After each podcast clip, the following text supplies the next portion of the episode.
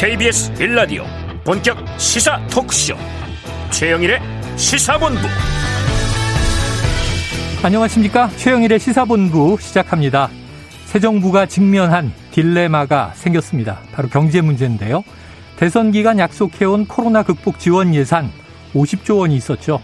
자 그런데 이 고물가 위기가 닥치면서 스태그플레이션에 대한 경고 등이 드디어 들어왔습니다 미국은 강력한 긴축을 시사하면서 지속적으로 금리를 인상할 예정인데요. 자, 이 물가를 잡아야 할 때 돈을 푸는 것이 맞는지 새로운 숙제가 생긴 셈입니다.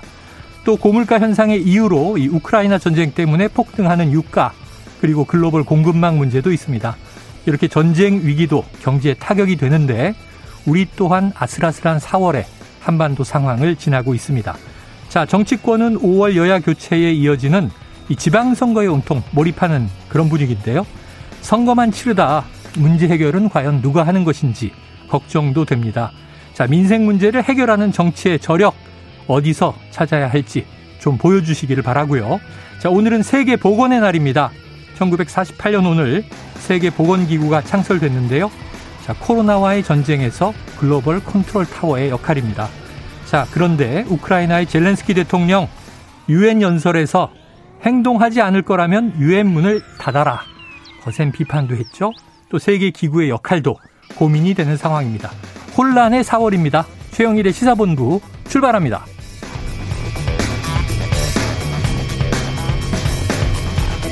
네, 1부에서는요, 오늘의 핵심 뉴스를 한입에 정리해드리는 한입뉴스 기다리고 있고요. 2부 10분 인터뷰, 박근혜 전 대통령의 최측근이죠. 대구시장 출마를 선언한 유영하 예비 후보와 이야기를 나눠봅니다. 이어서 각설하고 시즌2 경제본부도 준비가 돼 있습니다. 자, 마침 이번 주 다음 주 청취율 조사 기간입니다. 여러분의 점심시간 함께하고 있는 최영일의 시사본부. 잘 듣고 있다. 한마디 답변해 주시면 큰 힘이 되겠습니다. 한 입에 쏙 들어가는 뉴스와 찰떡궁합인 디저트송 신청 기다리고 있으니까요. 오늘 뉴스에 어울리는 노래가 있으면 문자 샵 9730으로 자유롭게 보내주시기 바라고요.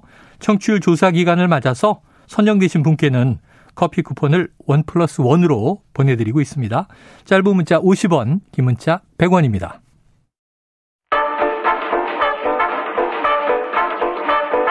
최영일의 시사본부 한입뉴스.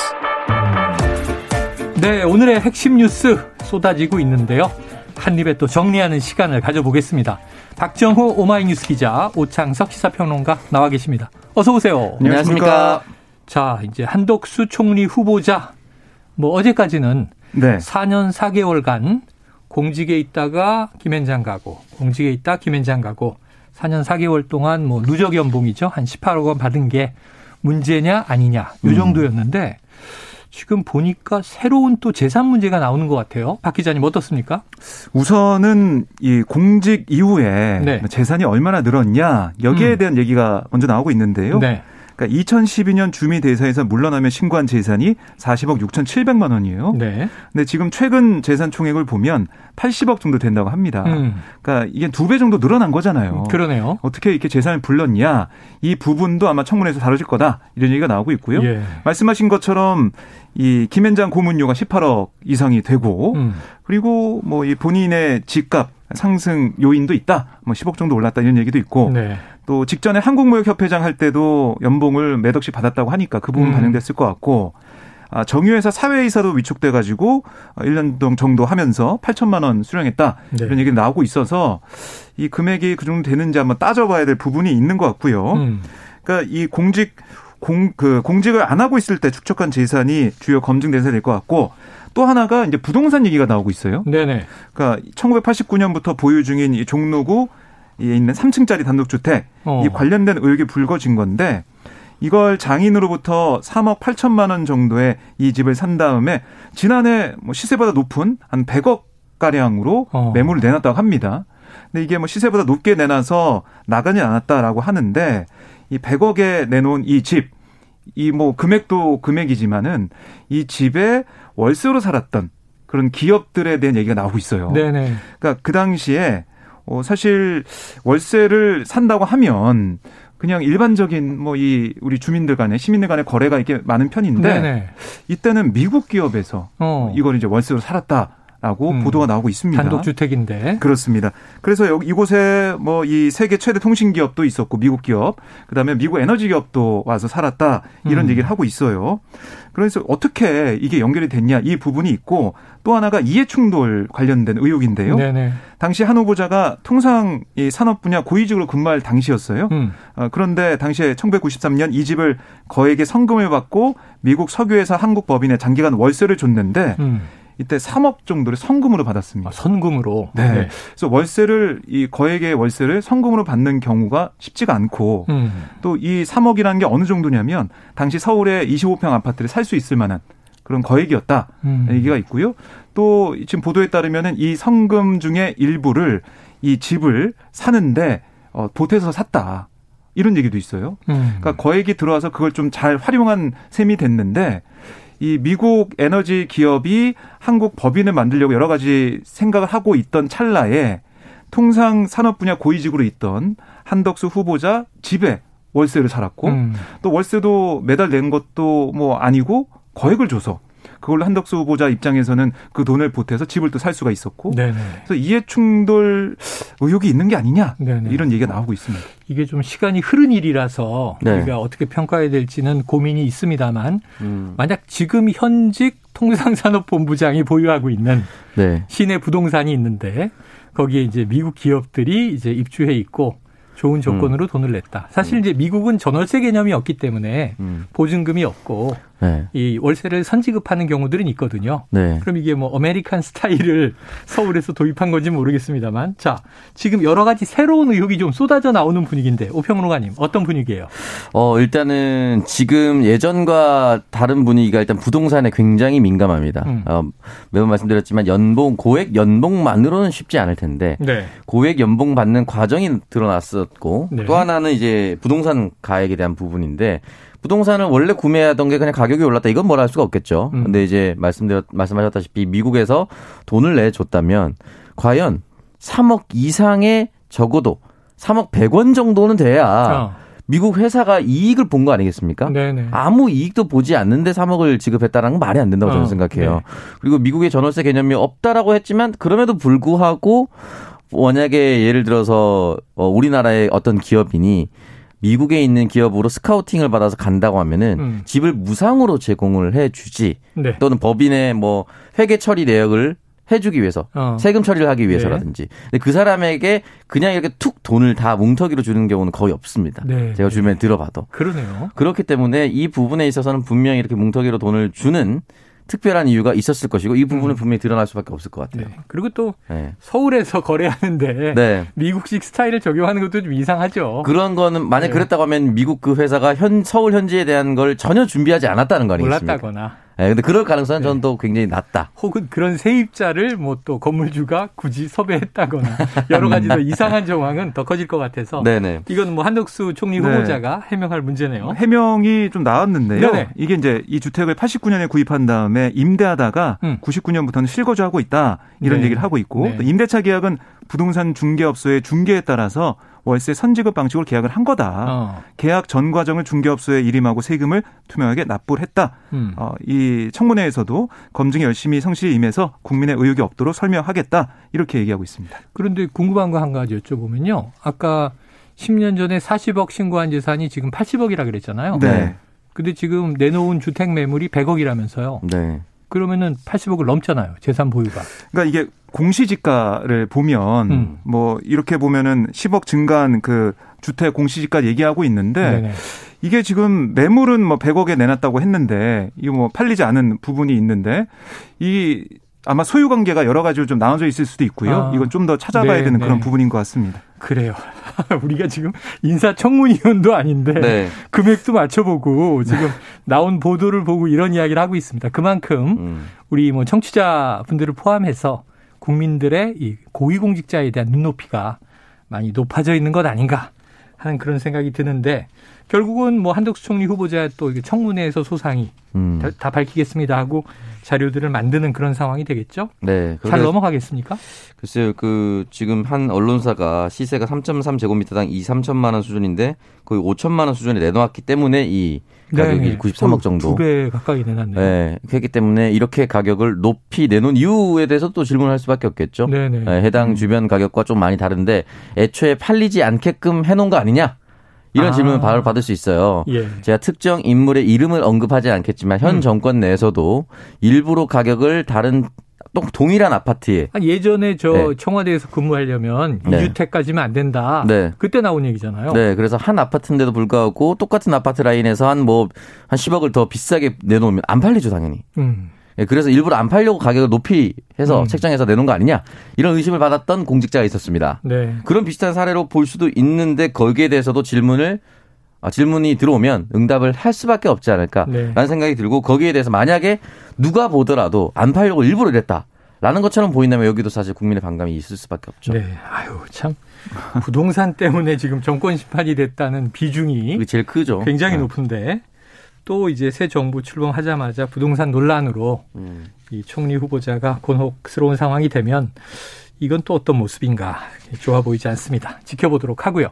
다음 이슈 넘어가 보죠. 안철수 인수위원장 어, 오늘 발표한 내용이 현 정부 조직 체계를 초기에는 바꾸지 않는다는 거예요. 네, 그렇습니다. 그러니까 사실 관심의 초점은 네. 여가부 폐지 어, 이 부분도 어떻게 할 거냐. 부처들이 몇 개 있죠. 그래서 이게 조직 개편을 하기 위해서는 또 법이 통과돼야 되는데 음. 이걸 민주당과 어떻게 조율할 거냐 이런 관측을 많이 했었거든요. 네. 그런데 안철수 위원장의 오늘 얘기를 들어보면 현행 정부 조직 체계로 기반해서 추진하겠다 이렇게 못을 박았어요. 네. 그 말은 뭐냐면 여가부도 어, 장관이 인선된다. 라고 보시면 되겠습니다. 이번에는. 음. 근데 안철수 위원장의 설명은 임명된 선임 그 신임 여가부 장관은 조직의 문제점이 뭔지 더 나은 개편 방안이 있는지 등에 대한 계획을 수립하는 역할을 맡을 거다. 이렇게 선을 긋긴 했어요. 인수위 측의 얘기를 들어봐도 여가부 폐지가 번복된 건 아니다. 이렇게 얘기하고 있습니다. 음. 새로운 뭐 아, 조직을 만들기 위한 여러 가지 이 준비를 한다라고 얘기를 하는 것 같고요. 특히 이 조직 개편 문제는 야당은 물론 전문가, 각계각층의 다양한 견해가 있을 수 있기 때문에 새 정부는 시급한 민생 현안을 최우선 챙기면서 이 부분들은 아, 향후 공청회나 다양한 의견을 뭐 수렴해서 충분히 경청해서 바꿔 나가겠다. 한 발 물러선 모습을 보였습니다. 음. 아무래도 뭐 6월 지방선거가 지금 다가오고 있기 때문에 민심에 좀 반하는, 그러니까 비판 여론을 불러올 수 있는 그런 것들을 좀 제거해 나가는 게 아닌가 이런 생각이 듭니다. 네. 자, 조직 개편안이 나오면 여기에 이제 적재적소에 음. 어떤 신임 장관들이 배치될 거냐. 네. 이게 인선으로 연결이 되는 건데 지금 그러면은 출범 초기에는 현재 조직을 개편하지 않고 음. 출범은 일단 한다. 여가부는 그럼 여가부 장관 임명하고 출범해서 네.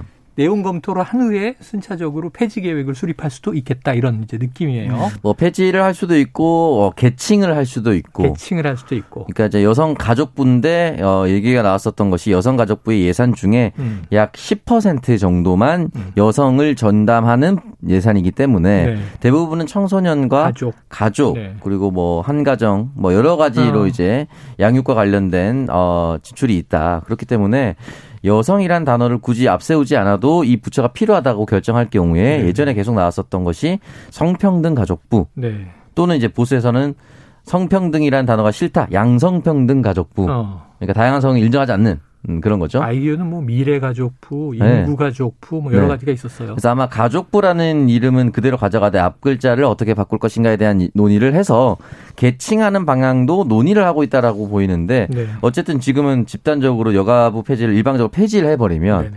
많은 반발에 쌓일 수가 있으니까 이 부분 좀 선회하는 것처럼 보이는데 중요한 거는 이제 안철수 위원장이 이렇게 발표했잖아요. 네. 글쎄 당선인이 철저히 다 동의를 한 건지 뭐 그건 잘 모르겠습니다.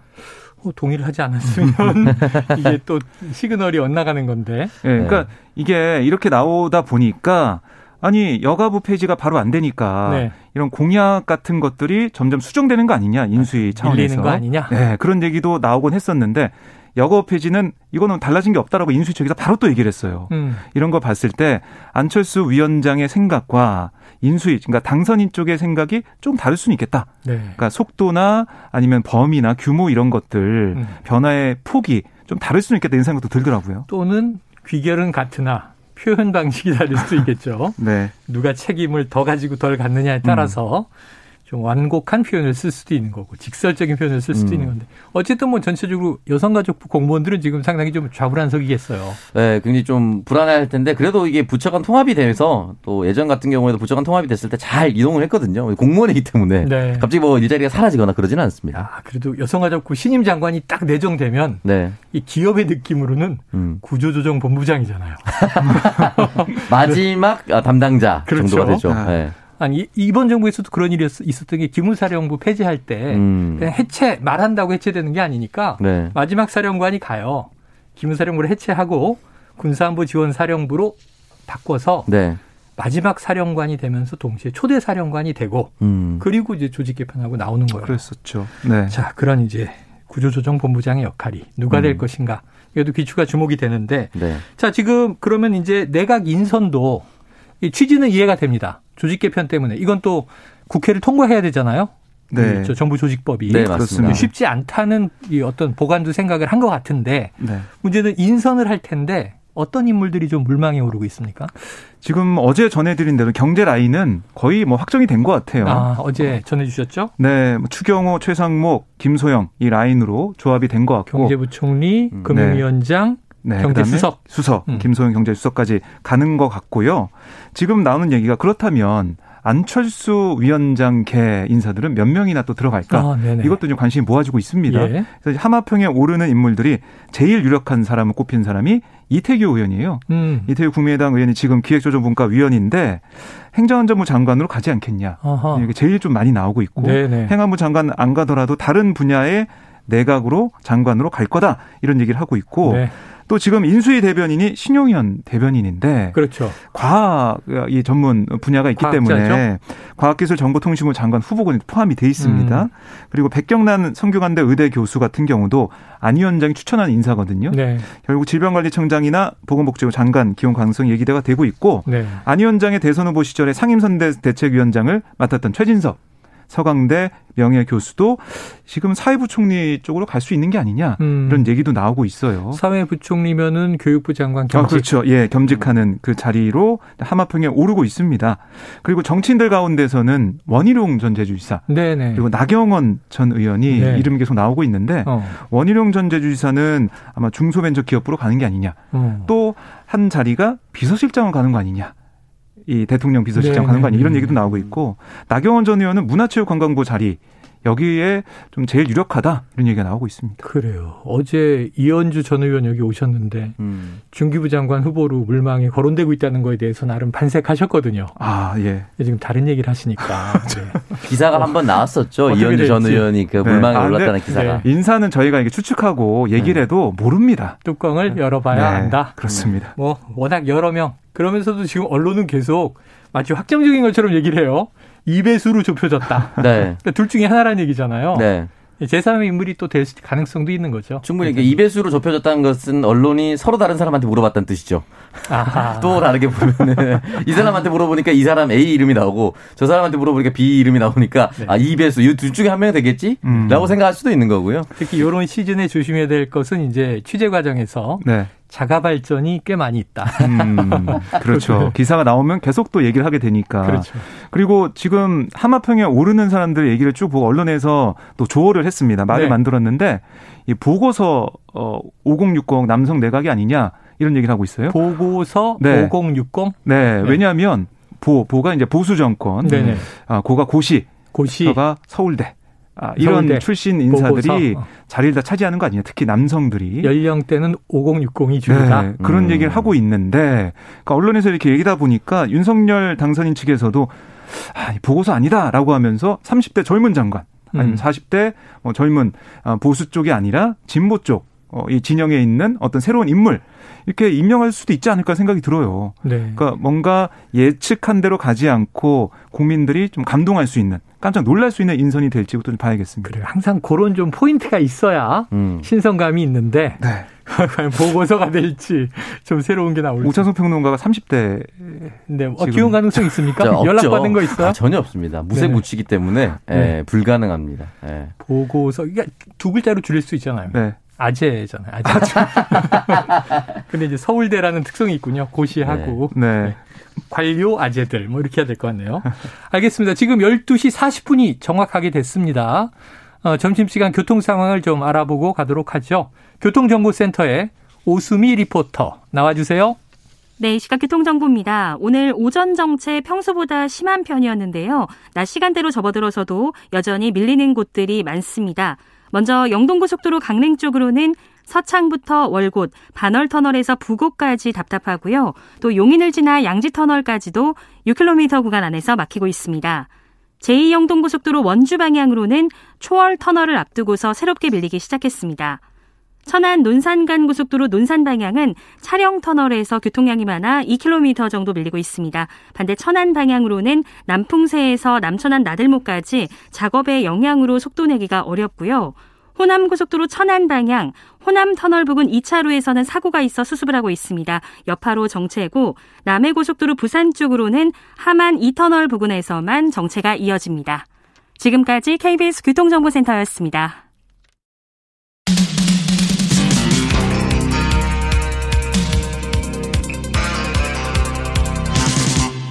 최영일의 시사본부.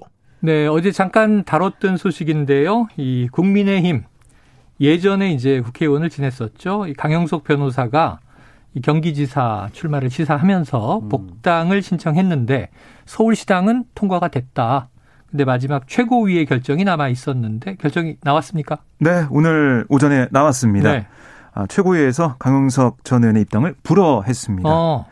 자, 최고위원들이 투표를 했어요. 어, 음. 무기명 투표를 했고 그 자리에서 이제 과반 이상이 복당 불허라는 입장을 내놨습니다. 그래서 뭐 누가 아, 반대했고 찬성했고 이건 뭐 알려지지 않았고요. 네. 또 사무처에서도 실무자들이 다수인 의견만 보고하라고 했다라고 음. 이준석 대표가 설명했어요. 수치는 공개하지 않는다라고 얘기했고 또 복당 부결 사유에 대해서 궁금하잖아요. 여기에 네네. 대해서도 이준석 대표는 최고위원들께서 각자 생각대로 했지 저희가 토론도 일부러 하지 않았다. 아. 이렇게 얘기를 했습니다. 토론도 없이 바로 투표만 했다. 바로 그냥 투표했다. 그게 네. 이제 안건에 올라왔으니까 자 이런 안건입니다. 투표하겠습니다. 네, 투표 결과 어, 이게 부결됐습니다. 이렇게 끝난 거예요. 음. 그래서 제가 어제 얘기 드린 네. 건 아니 입당을 안 받을 거면 복당을 다시 안 받을 거면 서울시당에서 걸러내지 않았을까? 굳이 음. 최고위까지 왜 올려서 부담을 끌어안았지라고 음. 얘기를 했는데 네. 오창석 평론가의 어제 추측이 맞았어요. 네. 부결될 거라 그랬잖아요. 네. 어떻게 그... 알았어요? 그냥 이제 추측인 네. 거죠. 어떻게 아, 추측 추측. 어, 얻어 걸린 걸 수도 있고요. 네. 그러니까 서울시당 같은 경우는 책임을 최고위로 어, 돌린 거죠, 어떻게 보면은. 음. 그러니까 서울시당이 폭격을 받을 수도 있고, 음. 아니면 서울시당이 차원에서 결정한 문제가 아니라고 생각했을 수도 있었을 것 같아요. 네. 무거운 사안이기 때문에. 그래서 최고위로 돌렸고, 이 부분에 대해서 어느 정도는 어, 강용석 전 의원도 부결이 될 수도 있을 거라는 시나리오를 분명히 열어놨을 겁니다. 음. 그래서 다만 이제 이 과정에서 하태경 의원 같은 경우는 서울시당이 무슨 생각으로 받아줬는지 모르겠다라고 음. 공격을 네네네. 하긴 했었지만 서울시당은 서울시당 나름대로 좀 어려운 부분이 있었지 않았을까라고 음. 조심스럽게 추측해보고 그럼 이제 앞으로의 판로가 제가 어제 말씀드렸다시피 어, 떨어질 걸 예상하고 어떻게 움직일 것인가가 이제 포인트라고 생각합니다. 네. 그러면 당장 떠오르는 것은 출마를 강행한다면 무소속입니다. 그렇겠죠. 그렇죠. 무소속 후보로 출마할 수가 있고 이 무소속으로 하면 일정 인원의 동의서를 받아야 되는데 음. 뭐 그거는 그렇게 어려워 보이진 않을 것 같아요. 네. 1,300만의 인구기 때문에 네. 그 속에서 뭐 강용석 전 의원을 지지하는 사람들이 무소속으로 출마할 수준 정도는 채울 수 있지 않을까라는 음. 생각이 좀 들고요. 무소속으로 강행을 할 것인가 아니면 당이 나를 버렸다라고 하면서 당을 공격할 것인가 이게 네. 두개 중에 선택할 것인데 당을 공격한다 하더라도 음. 당 전체를 공격하면은 어떻게 보면 멀리서 보면 섀도우 복싱이거든요. 어. 누구를 때린지 잘 모르겠어요. 네네네. 그러니까 특정 인물을 거명해서 음. 공격할 가능성도 있다. 당이 아니라 지금 당 대표를 공격하고 있는 거 아니에요? 그렇죠. 당 대표를 음. 공격할 가능성이 네. 열렸죠. 그래서 더 거세질 수 있다. 그렇죠. 지금 뭐 여러 가지 강용석 전 의원이 계속 제기하고 있는 의혹들이라든지 이런 것들이 자료를 있어요. 공개한다 이런 얘기도 나오고 계속 그런 얘기들이 있는데 네. 그 부분에 대해서 이 자료가 무서워서 나를 거절했다. 라고 얘기할 수도 있는 부분이 있습니다. 어, 무서우면 받아주지 않아요, 보통? 어, 회피하는 거죠. 네. 왜냐면 하 음. 받아주면은, 아, 저거 진짜구나. 저거 아, 무마시키기 위해서 오히려? 받아줬구나. 네네네. 어떻게 보면 정치적 딜을 했구나라고 어. 보일 수도 있는 부분이거든요.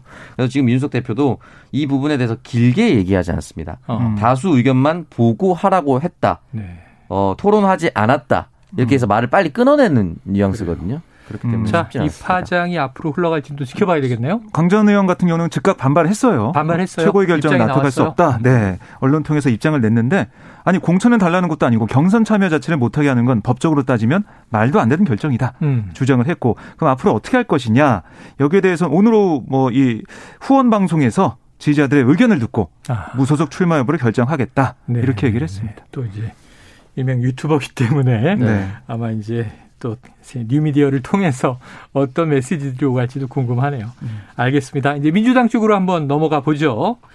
지금 어제까지 계속 다룬 게 이제 송영길 전 민주당 대표의 서울시장 출마.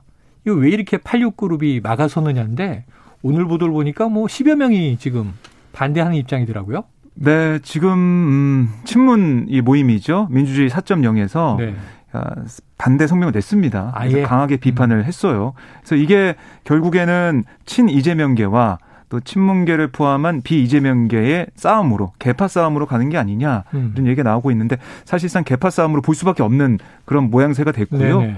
하지만 송영길 전 대표 같은 경우는 오늘 후보 등록을 하면서 정면 돌파하겠다 이런 얘기를 하고 있고 한편으로는 이 서울 지역 의원들도 따로 만나가면서 설득하고 있다고 해요. 음. 내가 나온 게 나를 위해서 나온 게 아니라 당을 위해서 나온 거다. 얘기를 하면서 하소연하고 있다고 하는데 예, 당내 좀 의견들 당심이 어떻게 좀 바뀔지는 좀 더 봐야겠습니다. 자 지금 당심 얘기하시니까 심의 심의 유행이죠 심의 네. 김은혜 전 대변인 이제 경기지사 출마 얘기할 때 네. 윤심을 받은 윤심. 건가 네. 그랬더니 어제 야구 사인 얘기도 했습니다만 나는 윤심 아니고 민심 보고 나왔다 또 이렇게 네. 얘기를 했어요. 네. 자 그런데 지금 이 민주당 내에서는 명심이 움직이고 있는 것인가? 음. 자 지금 이재명 전 후보, 전 경기지사의 6월 출마론까지 나오고 있다고 하는데 네. 어떤 분위기예요? 지금 그 사실 소수였습니다. 6월 출마론. 왜냐하면은 음. 그러니까 6월 지방선거 때 이 비어 있는 국회의원 이 보궐선거 지역에 나가야 된다. 아, 그러니까 지자체장은 아니고 그렇습니다. 그러면서 전체적으로 지방선거 어, 지원 유세도 가야 된다 이런 얘기가 나왔었는데 네. 이게 소수였던 목소리가 점점 커지고 있어요. 그래요. 왜냐하면 이 지난 4일이죠, 3일 전이죠. 그때 이 김혜경 아, 이 김혜경 씨의 예, 법인카드, 법인카드 관련된 의혹. 의혹, 예, 그게 경찰에서 압수했지 않습니까? 그렇죠. 경기도청을 그런 걸 볼 때 검찰이 벌써 움직이고 있다. 음. 아, 경찰이 움직이고 있다.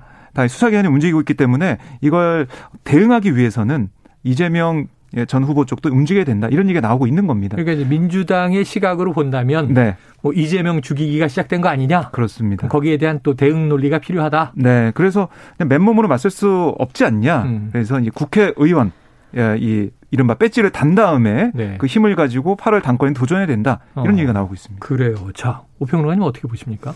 어, 일단은 뭐 이재명 후보의 조기 등판론에 있어서 의원 경험이 필요하다, 국회 경험 필요하다라고 얘기하는 거는 민주당 전체의 의견입니다. 민주당 음, 국회의원 음. 대부분 의견입니다. 네. 열심히 도왔든 돕지 않았든 네.